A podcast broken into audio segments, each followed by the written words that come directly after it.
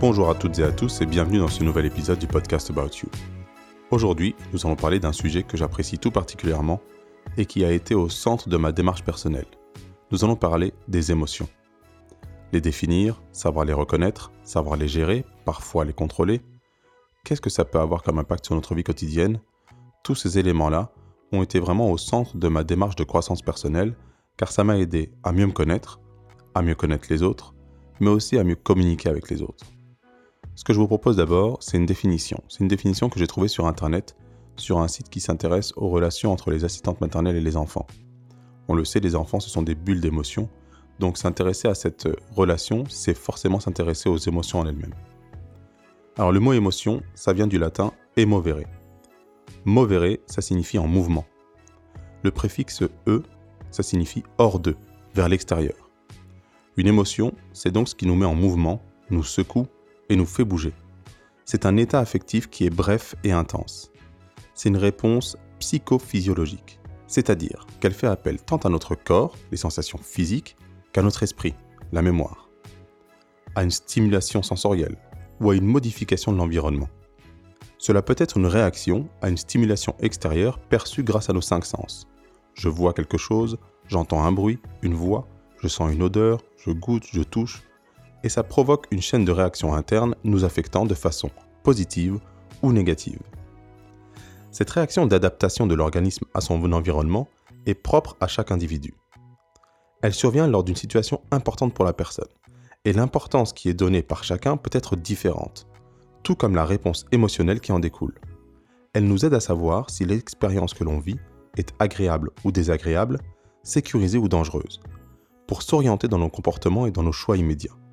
C'est donc une réaction naturelle et utile face à une situation inattendue. L'émotion, en fait, elle a ainsi une double fonction biologique. Elle régule l'état interne de l'organisme et elle produit une réaction adaptée à la situation. Chaque émotion joue un rôle essentiel dans notre vie et elle demande à être accueillie et écoutée, qu'elle soit agréable ou non, parce que ça nous permet d'éclairer notre jugement et de guider nos actions. Une émotion, c'est à la fois une sensation et aussi une construction mentale. Il y a un processus non conscient derrière. C'est bref et passager, parce qu'elles apparaissent soudainement et disparaissent très vite. Elles durent généralement entre quelques secondes et quelques minutes. Elles sont d'intensité variable et elles peuvent survenir à tout moment et ce plusieurs fois par jour. Elles sont subjective, et c'est une interprétation personnelle de la réalité. Ce qui explique notamment pourquoi un même événement peut déclencher des émotions différentes chez plusieurs personnes ou chez un même individu selon le contexte. Une émotion, c'est perceptible, observable et universel. Car après une manifestation interne, elle génère une manifestation externe qui se voit à travers nos expressions et nos gestes, les expressions du visage, le ton de la voix, l'augmentation de la fréquence cardiaque et du rythme respiratoire. Et en fait, ces émotions, elles ont une fonction de survie et de protection, parce qu'elles entraînent une impulsion à agir et sont nécessaires à la vie et à la survie.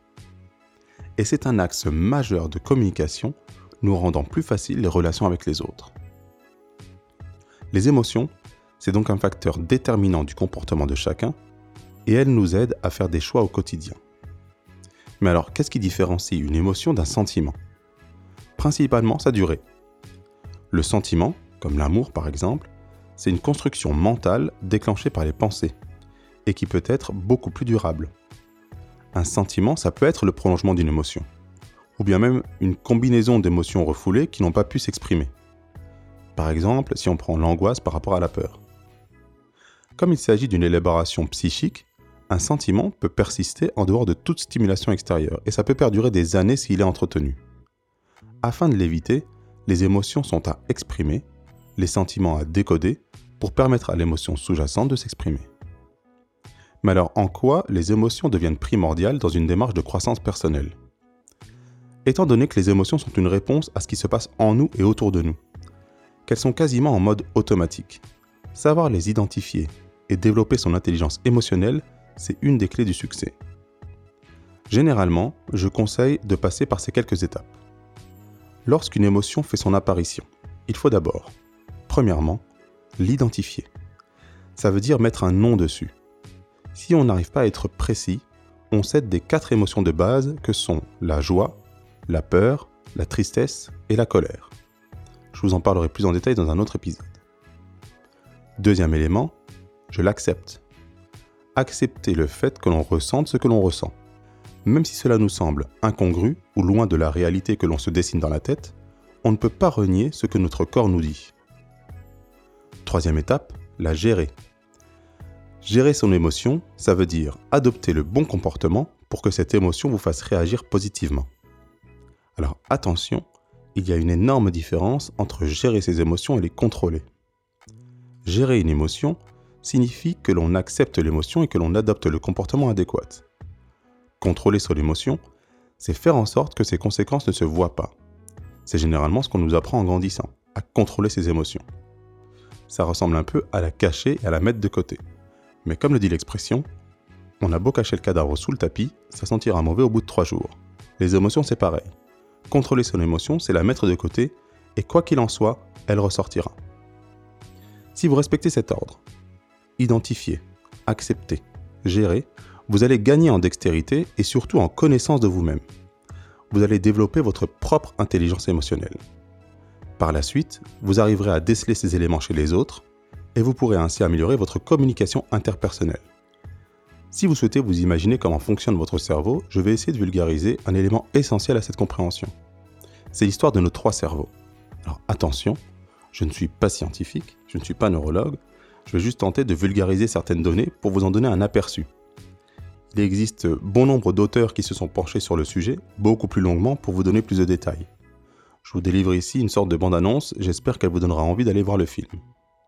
Mais en gros, dans notre évolution, notre premier cerveau, c'est notre cerveau reptilien. C'est celui qui est responsable de nos instincts et de nos réflexes.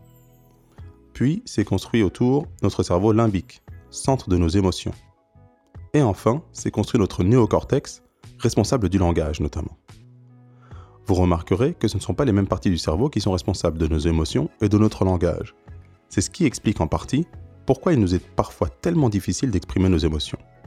On va parler plutôt en disant il y a un truc que je ne sens pas, ou au contraire, je le sens bien. Même dans les verbes que nous utilisons, nous faisons référence à un ressenti. Travailler son intelligence émotionnelle, c'est créer du lien entre ces deux parties du cerveau, la partie émotionnelle et la partie du langage. Vous allez voir qu'en faisant ce travail quotidiennement sur des éléments de base, vous allez aiguiser votre sens critique et surtout votre sens de l'autocritique. Les émotions sont au centre de notre vie quotidienne. Les mettre de côté, c'est mettre de côté une part de nous-mêmes. Gardez en tête que la connaissance des émotions, c'est l'arme d'un pouvoir silencieux. À bientôt!